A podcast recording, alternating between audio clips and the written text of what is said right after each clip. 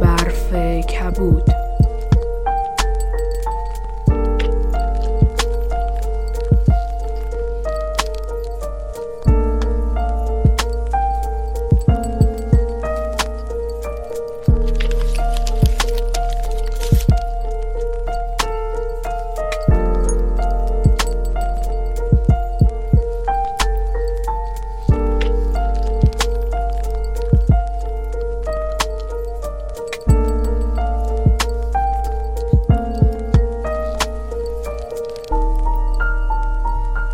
فصل بیست و چهارم.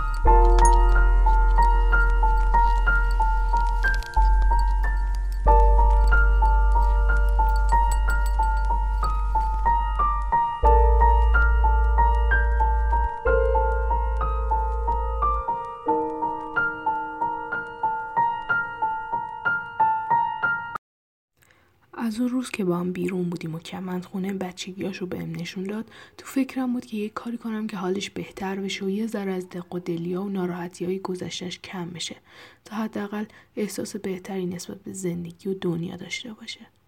روز دهم فروردین بود و کمندم کنارم بود. یادت ازت مشخصات اون حاجیه رو پرسیدم؟ سرشو تکون داد. آره. تام گلی جونت بالا اومد تا یه چیزی بگی. خندید. خب. خب که این حاجیتون خیلی هم زرنگه. کلی کاغذ توی انبار احتکار کرده. گفتم بهت که واقعا آشغاله. نگاش کردم. یه کاری می‌خوام بکنم. فقط واسه تو. ولی خیلی دیوونه بازیه. چشاش برق زد. چه کاری؟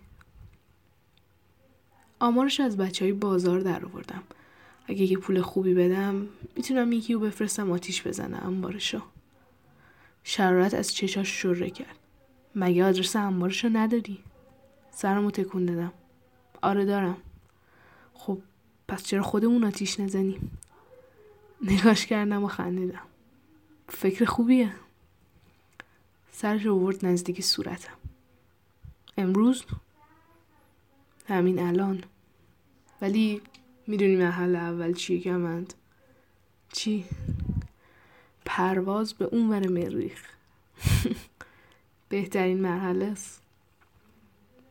سریعتر از اون چیزی که فکر می‌کردم به انبار رسیدیم. چون عید بود نگهبان درست حسابی اون دور بر نبود. قفل رو شیکوندیم و رفتیم تو. آروم گفتم همینجاست شروع کردیم به الکل ریختن روی کاغذا. فندکمو دادم دستش. خودت آتیش بزن مردد بود. نگام کرد. سرمو به نشونه تایید تکون دادم. گرفتش و فندک زد و توی چشم هم زدن کل انبار آتیش گرفت. دستشو گرفتم. بودو بیا بریم. یه دکمه خطر اون بغل بود. زد روش. اه چی کار می‌کنی؟ الان کلی آدم میریزه اینجا. خندید. خب قبلش که دیگه هیجان نداشت. خیلی روانی. دویدیم بیرون. چند نفر از دور دیدنمون ولی سوار ماشین شدیم و سری گاز دادم و دور شدیم. زنم رو فرمون از هیجان خندیدم. وای خدا. وای وای وای. اصلا باورم نمیشه یه همچین کاری کردم. بلند خندید. جاده بیابونی بود. پنجره رو داد پایین و بیرون بلند داد زد. خوشحال بود. حس خوبی داشت. انگار روحش بزرگتر شده بود و وزنی که سالها رو شونش انداخته بودم برداشته شده بود. خوشحال بودم که حالش خوب بود. حس بهتری داری الان نه؟ نگام کرد و پلک زد. خیلی. اصلا نمی‌تونی تصور کنی. انگار یه توپ آهنی که همیشه به پام زنجیر بوده الان باز شده. خندیدم. با توپ آهنی انقدر بلا بودی بدون اون چی میشی؟ نمی‌دونم. نگاش کردم و لبخند زدم. شاید بتونی عادی تر بشی. هان مثل بقیه مردم. می‌دونی چی میگم؟ سرشو تکون داد ولی حرفی نزد. شیشه رو داد پایین تر و باد تو موهاش پیچید. عید و تعطیلاتم تموم شد و دوباره کار شروع شده. نیمه دوم فروردین همیشه خیلی سخته. همه چیز دوباره شروع میشه و یادت میاره که زندگی اصلی چی بوده. عدد و رقم و زنگ و تلفن. یکی از خوبیاش ولی شایدم بدی نمی‌دونم. اینه که تولدمه. امروز 28 فروردین تولدم و من. خب سر کارم. ساعت نزدیک شیشه. کاری ندارم. میرم خونه. از بابا یا کس دیگه ای توقع ندارم. ولی عجیبه که کمند هیچی نگفته و حتی جواب تکسم هم نداده. شاید یادش رفته.